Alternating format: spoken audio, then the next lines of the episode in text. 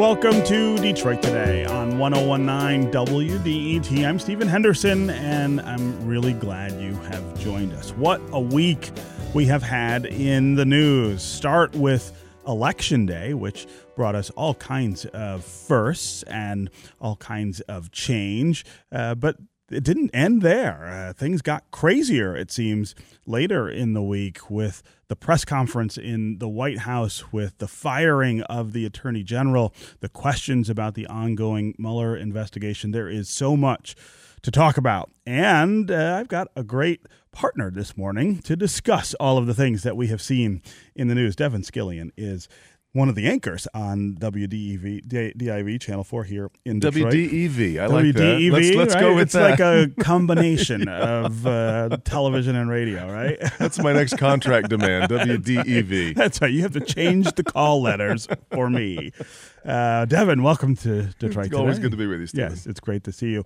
Uh, I, I want to start, uh, be, and I want to start here quite selfishly. In fact, uh, I have been super curious since we saw the dust up in the East Room of the White House between Donald Trump, uh, the President of the United States, and Jim Acosta, who's a White House correspondent for CNN.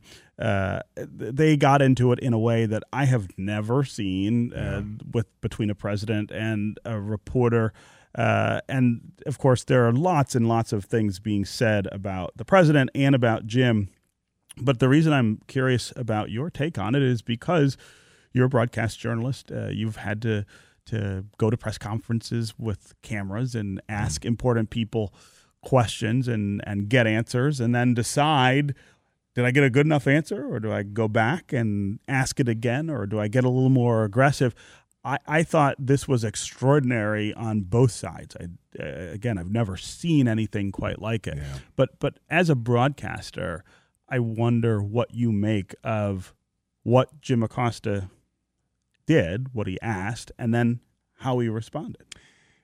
It- was really uncomfortable to watch, wasn't it? It was like, Yes. should we all be I seeing thought this? I thought at some point you might punch him. Well, and, and yeah, it, it, it looked, it was so tense. And looking at the faces of the other uh, people in the room, that it was unusual for them too. And they're doing this, you know, every day. And they've watched this sort of bubble up between not just Jim Acosta, but the president and CNN and a number of other media outlets.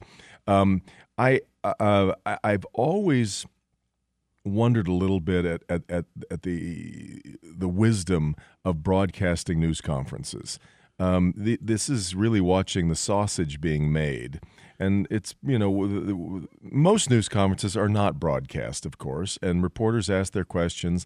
They take the answers that they want, they go back and they fit them into their story. Presidential news conferences, of course, have now been broadcast for a long time Sure. because just about anything the president says, especially this one, um, because he's so um, shooting from the hip, uh, is, is is is liable to make news. I. I, I, I'm of course I'm going to take up for for Jim. Uh, I, I think he was probably grandstanding a little bit. I also think though that this dynamic has been very informed by the fact that the president every day is calling the press the enemy of the people. Sure. And so, of course, people like Jim Acosta come in with their backup a little bit.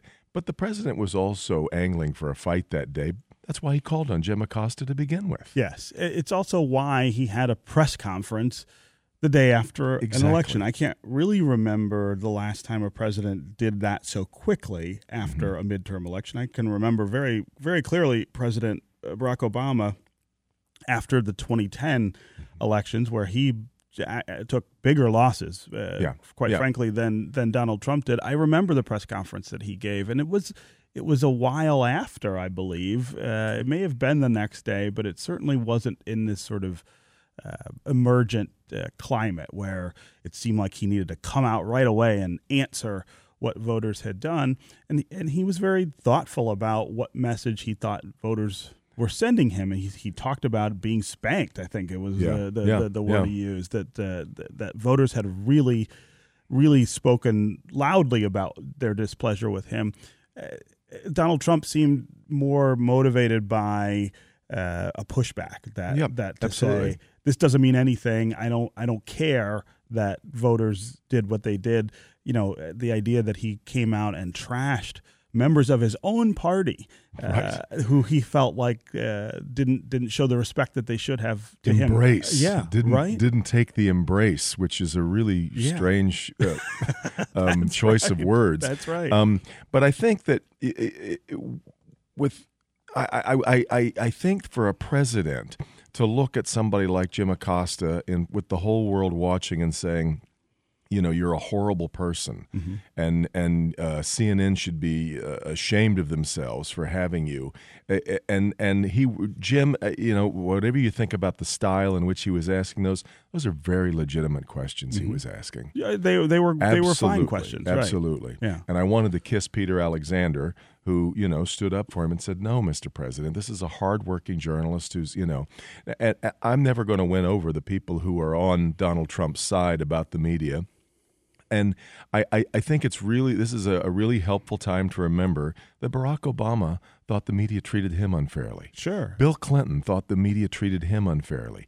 George Bush. This is the you know this is kind of the I think a healthy role. I don't think I don't you, you don't want anybody feeling like they're getting uh, too Getting what they want. yeah, exactly. Our you know journalists I, I you know the the old saying is that our job as journalists is to comfort the afflicted and afflict the comfortable. and And the I- president is the most comfortable person in uh, exactly all of and, and uh, and his ideas and uh, statements need to be challenged in a very healthy and vibrant way i think that's that that really is part of it then this crazy thing though comes where the white house releases uh, you know, Sarah Sanders retweets this doctored video, Weird which is of course definitive fake news Yeah, that right. somebody cooked up. right. Um, a really a, a, just a, mind blowing day all the way around, and and I it, it it leaves me very depressed, and uh, every, every time in, these things happen.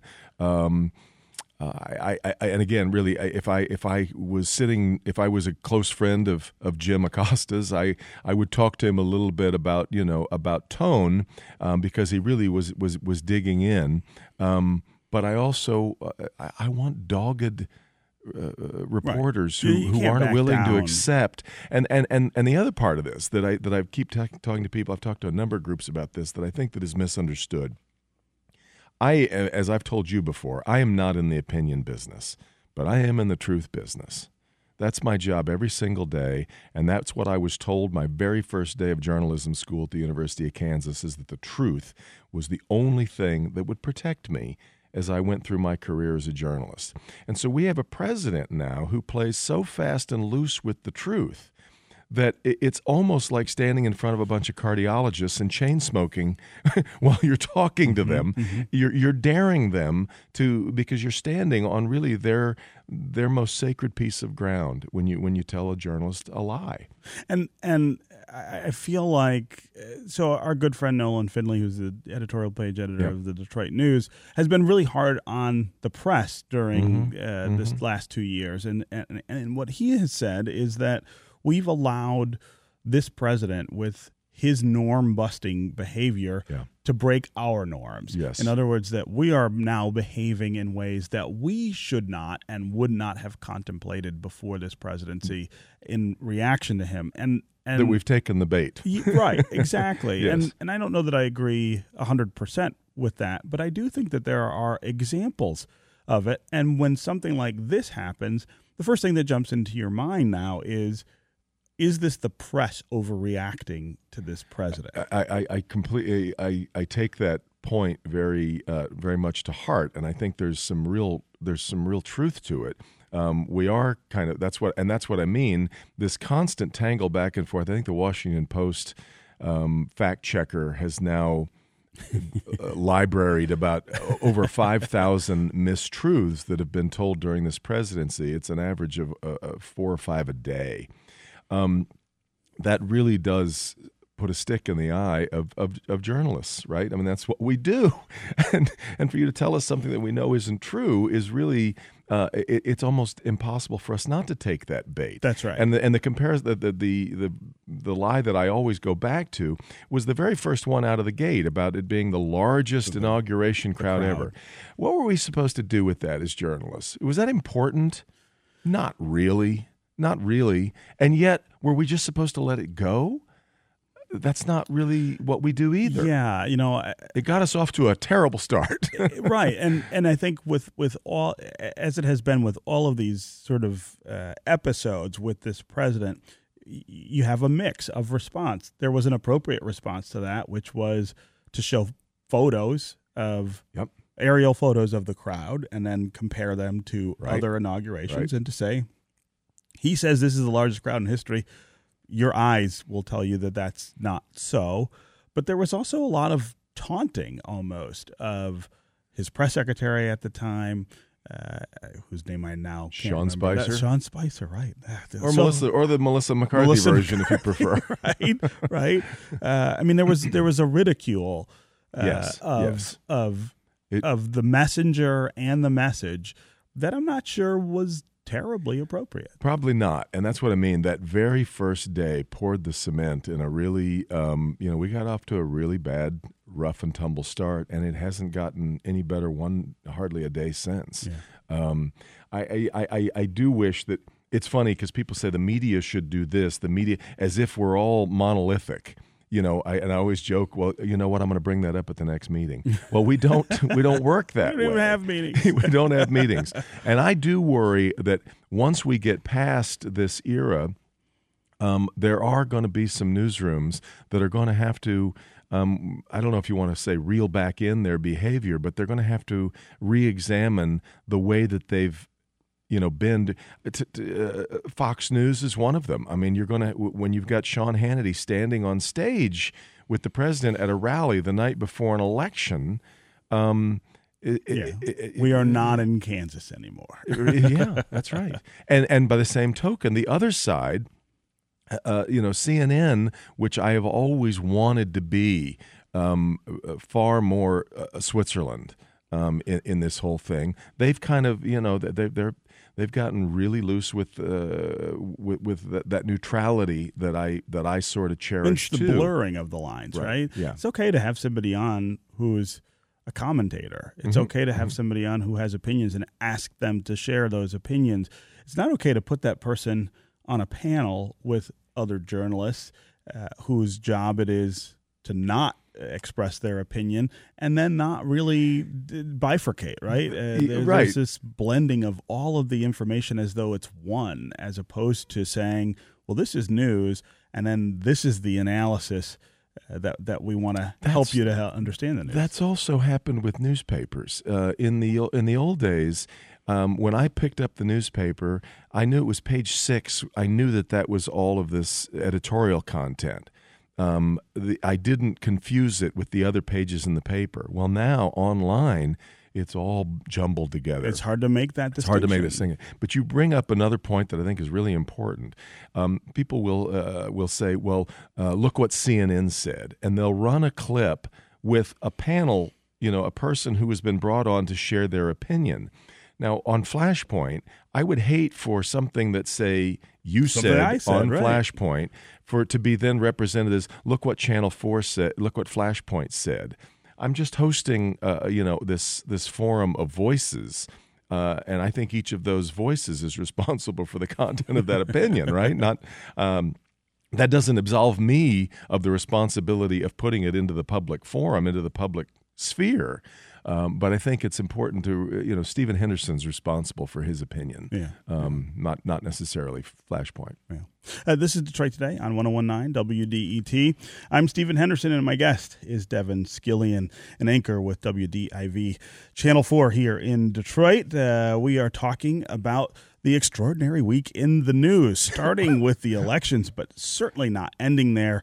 We've seen the Attorney General of the United States lose his job. We've seen the Mueller investigation again put in a position of doubt as to whether its future will be secure. And we saw a dust up in the East Room of the White House between the President of the United States and one of the correspondents uh, who works there each day covering the White House. Uh, if you want to join the conversation, give us a call and tell us what do you make of the president's reactions and actions since the election this week.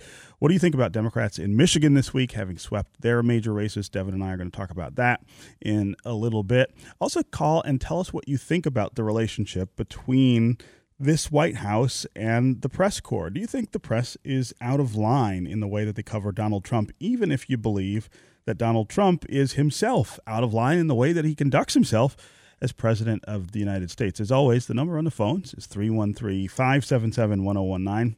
That's 313 577 1019. You can also go to the WDET Facebook page and put comments there, or you can go to Twitter and hashtag Detroit Today, and we'll try to work you into the conversation. Uh, Devin, I, I want to switch now to, to just uh, the elections themselves. Did anything surprise you on Tuesday? Well, it was interesting. I thought that um, I, I, think we kept looking at thinking that a lot of races and a lot of individual states were going to be this bellwether. And again, this is our sort of go to go back to the idea of monolithic thinking. And so when we started to see what was happening with returns in Michigan, there's this huge rush of women voters coming out. Richard Czuba, our pollster, and I were looking at each other, and we almost um, reflexively thought, well, this is what's going to happen tonight everywhere.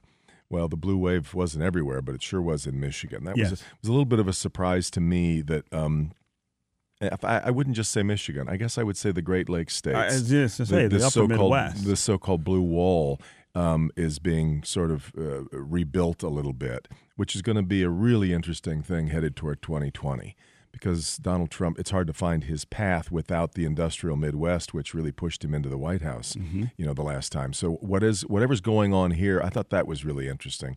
Um, but it was, you know, to stand back and look at all of the firsts, which we knew were possible, but almost all of them clicked in. They did. The things that happened down ballot, I think, were a lot of the. Uh, we knew Whitmer was going to win. We knew Stabenow was was was most likely to win. And uh, interesting that you know Dana Nessel seemed to be the one who was maybe the, the one Democrat that might have the most trouble, and uh, and she won too. Um, but you stand back and look at all of these different things that happened down the ballot. Um, I was shocked that we saw Andrew Richner and uh, Andrea Fischer Newman. Uh, removed from the, the regents at the U, at U of M um, lose out of there. We it, it's really hard to knock off a sitting Supreme Court justice. That doesn't happen very often, and that happened.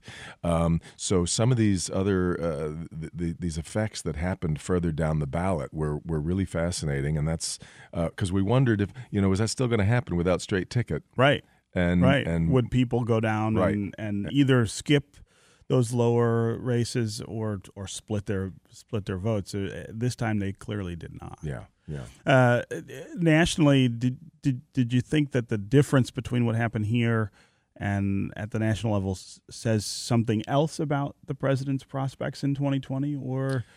It's a really uh, it's a really good question. I think nationally, uh, this uh, you know he, he was never really successful with women voters. No, ever. No. Um, but the divide has gotten more severe. The suburban rural thing that we're watching happen has, I think, really big ramifications for us as a in our national conversation. It does. It makes think, things harder. Yeah, it really does. I think that's a fascinating issue.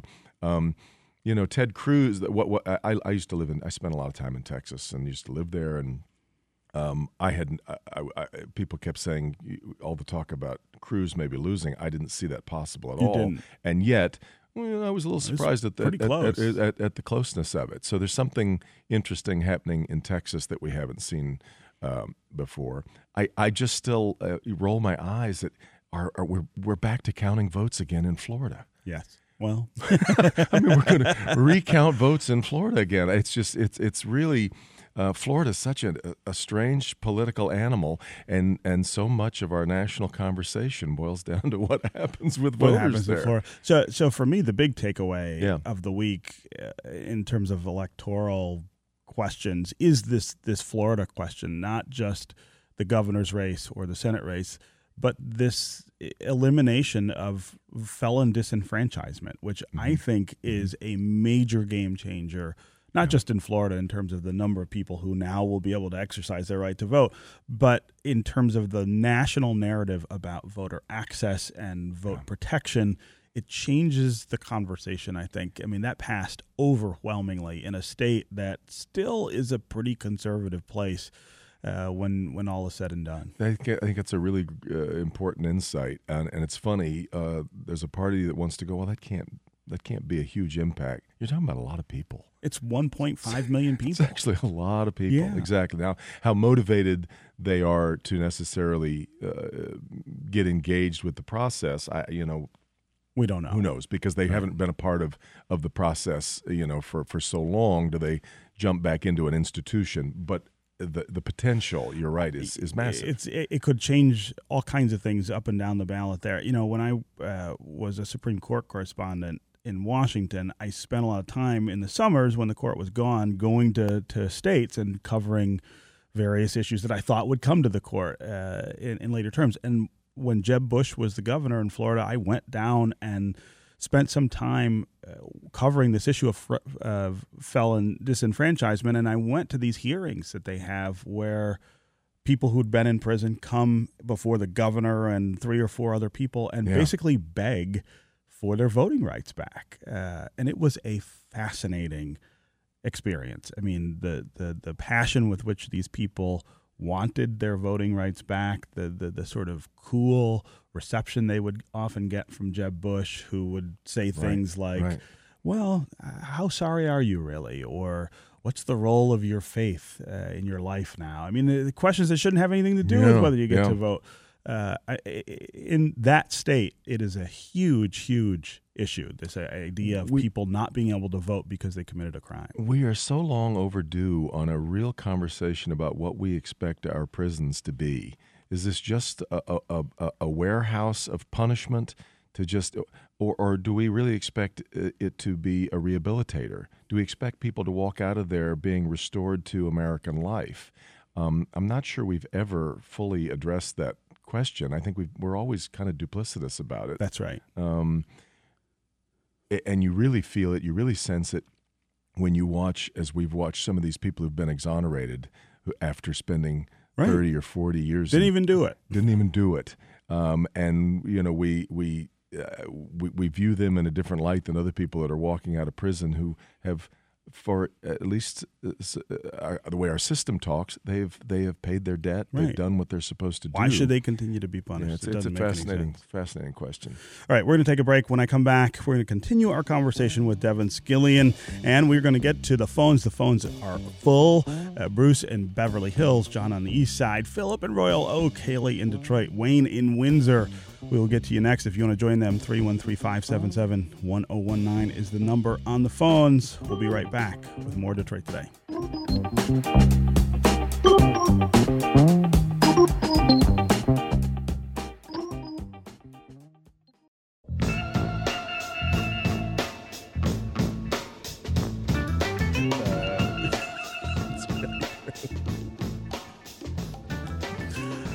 You're listening to Detroit Today on 1019 WDET. I'm Stephen Henderson, and as always, thanks for joining us. My guest is Devin Scillian. He's an anchor at WDIV, Channel 4 here in Detroit. We're Hey, bef- talking. before we go on, Yeah. repeat what you just told me though about about the number of, of men. In, Oh, yeah, we were talking in about the Florida. Florida disenfranchisement law. 40% of all African American men in Florida are disqualified from voting because forty of that law. percent. I, 40%. I had. Uh, Yeah. That's just uh, Yeah. astonishing It's a- because of it- some kind of conviction somewhere along the That's line. That's right. That's right. Uh, and it's it's a mind blowing change. It will change the face of the electorate in that state, which we have seen for several decades now as a, uh, a swing state, a, you know, a bellwether. I don't know how swing it will be if even half of those people start voting regularly. Uh, presuming, of course, that Well, they we would can't get half of the population to vote. Yeah, right. Any population in America to vote regularly. right. Yeah, but if you think of how close elections always are in Florida, yeah. you're Yeah. really only talking about uh, a little smidge that you need to get over the hump. So uh, that's going to be, I, I think that is the biggest story nationally. Uh, that that happened in, in the elections this week, but we'll see how it turns out. All right, we got a ton of callers today, and we want to get them into the conversation. Let's start with Haley in Detroit. Haley, welcome to Detroit today. Hi, good morning. Hey. Um, I guess I'm just wondering if Trump's, you know, fascist behavior is sort of abhorrence of checks and balances and playing fast and loose with the truth. I wonder if that sort of warrants a different role for the media to play, possibly a more combative, a combative role. Like we had Nancy Pelosi today uh, this week, sort of give us the regular line of of, our, of bipartisanship, and I'm just not sure that this sort of normal approach is appropriate at a time like this. You and I'm have- curious your thoughts. Haley, that's a great question. You have hit on a, a debate that is uh, raged in a lot of newsrooms. Um, should we put? uh, Is it really incumbent upon us to air um, a, what we know to be uh, a lie, not the truth? Um, the, back when they were holding daily press briefings and all the uh, cable news stations were carrying them stem to stern live, once you started to realize that a lot of the things that Sarah Sanders was going to say untrue. weren't true, or is it incumbent upon us to carry that simply because, well, you, you end up saying, well, but this is the president and this, this is the White House, and they have earned that podium, uh, which is a very legitimate argument.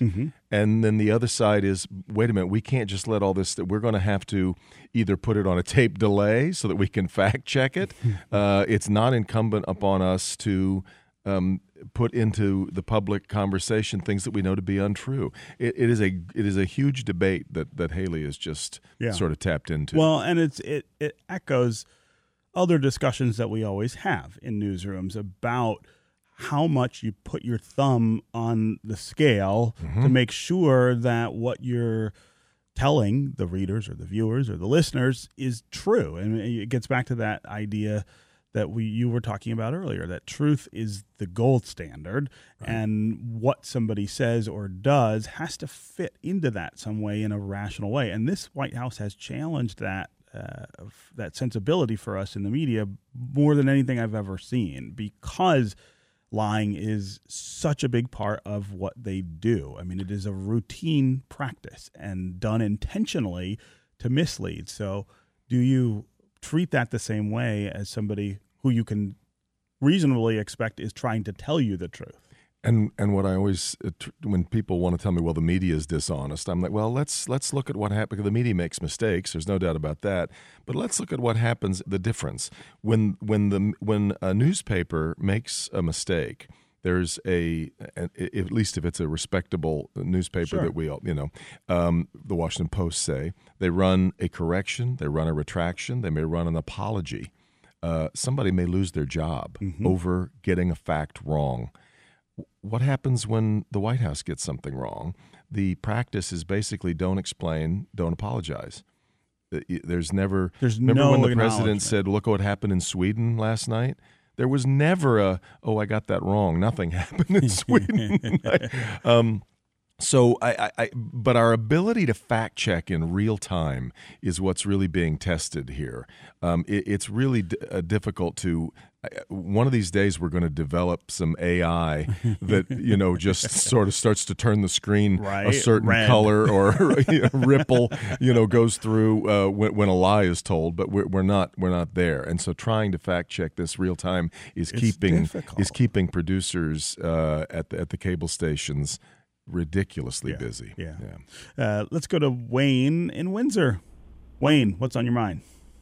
Thanks for taking my call, gentlemen. Sure.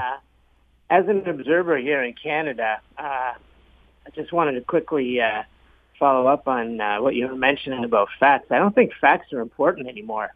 Uh, there was that big debate on facts and alternative facts, and uh, you know, like it's a fact Trump got lost the popular vote. That's a fact. It's also an alternative fact that he won the electoral college and is president. Like you know, you can play that game forever, but I think what I have noticed is uh, the tone and the uh, just my gut feel is that the Democrats are becoming completely unhinged now, especially since Kavanaugh. Uh, midterms didn't go the way that they had expected, and Sessions is out, and Ginsburg's in the hospital, and the economy's doing well. And uh, I see this Acosta thing yesterday, and you know, the average person watching that just seemed like he he got a chance to ask his question, and even though it wasn't really a question, it was more like challenging the president. And the president answered him. He said, "You know, you and I have different opinions. You know, like what the definition of an invasion is. Like it just seems like a stupid game. Uh, Wayne, I I really appreciate that perspective, and I and I love that uh, that it I think injects that distance that most people who are watching these things have from it.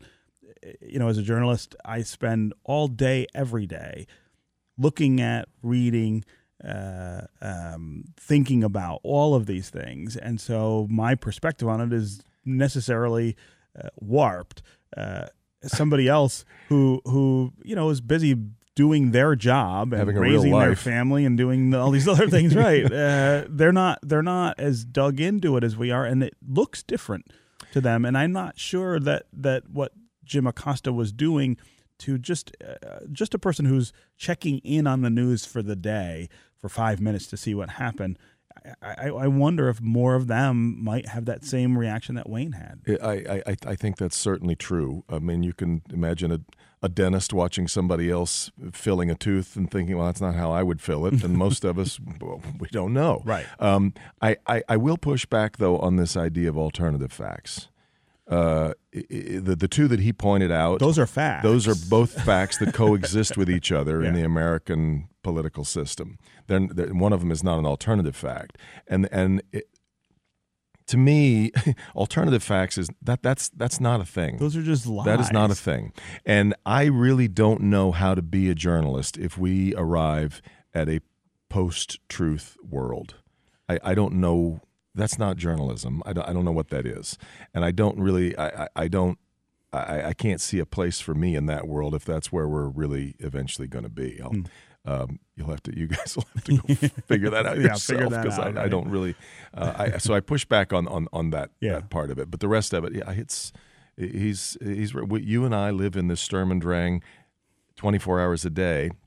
And we're probably, in fact, uh, that's what my, my wife Corey is like. I, I don't know how you're doing this every day. How can you just listen to this drum beat? Haven't you had enough? Yes. right? Please. Uh, Wayne, again, thanks for the call and the, the really insightful comments.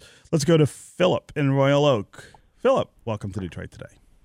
Good morning. Hey. Um, uh, I just had a, a quick comment. Um, I'm, I was wondering um, what would happen if uh, journalists and the news media started just reporting on the president's actions and the White House's actions as opposed to the lies and maybe somewhat bigoted comments coming out of the White House. But at the same time, you know, these lies that are being reported by news media sell a lot of media.